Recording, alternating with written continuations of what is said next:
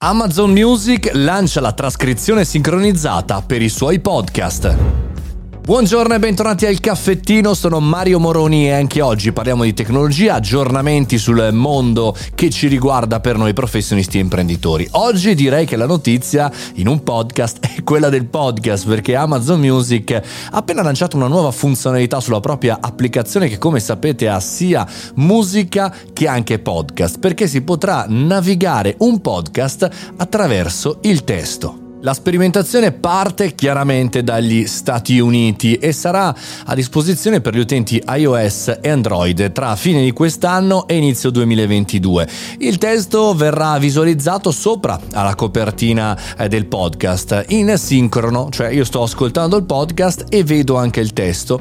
E questo è molto molto interessante anche e soprattutto per podcast per esempio di news come il nostro del caffettino o quelli che affrontano dati, eh, informazioni, diciamo così, analisi. Attenzione che però non saranno trascrizioni, cioè non sarà eh, l'autore che pubblicherà il testo, ma saranno fatte in automatico con l'intelligenza artificiale. E proprio per questo motivo, eh beh, è chiaro, il solito non saranno magari perfette all'inizio, per questo che si parte dagli Stati Uniti e si parte dall'inglese americano. E poi credo che piano piano potrà arrivare, chiaramente grazie anche a Amazon Alexa e tutta una serie di sistemi che imparano imparano le nostre lingue potranno arrivare anche lingue secondarie o addirittura anche eh, lingue dialettali. È una grande rivoluzione perché se pensate a quello che è stato l'inserimento eh, dei sottotitoli eh, nei video ha portato a far sì che le persone guardassero video e utilizzassero quei contenuti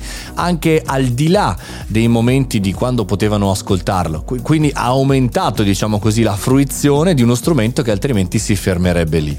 E poi si potranno ricercare, quindi si potrà ricercare il testo eh, proprio detto all'interno del podcast e magari perché no, aprire a una, veramente una nuova SEO dei podcast, a una nuova ricerca, a un motore di ricerca per podcast, per testi di podcast. Questo potrebbe essere una nuova startup per assurdo, ma chiaramente e sicuramente Google e gli altri eh, si saranno messi alla ricerca di uno strumento per poterlo utilizzare. Insomma, è un'innovazione molto interessante, non dobbiamo essere frettolosi, ci vorrà secondo me del tempo eh, perché questa cosa funzioni e sia anche in qualche maniera utilizzabile con comodo, ma chi lo sottovaluta secondo me commette un errore, appunto perché l'evoluzione dei sottotitoli ha permesso tanto, ma qui si parla anche di cose ascoltabili. E quindi perché no, magari sto ascoltando pochissimo tempo un pezzettino della notizia del caffettino, ma me lo segno nei miei segnalibri per l'ascolto più tardi e per cui diventa anche, come dire, una selezione diversa, anziché solamente quello che è scritto nel titolo e la foto di copertina, ma per tutto il resto. Molto interessante questa evoluzione chiaramente vi aggiorno costantemente sulle sue evoluzioni. Il caffettino è il vostro podcast preferito anche senza ma anche con il testo secondo me. Io sono Mario Moroni e come sempre dal lunedì al venerdì sono qui e ci vediamo e ci sentiamo anche sul canale Telegram Mario Moroni Canale. Se volete aggiungervi anche al gruppo conoscerete me e tutti gli altri. Noi ci sentiamo alla prossima puntata.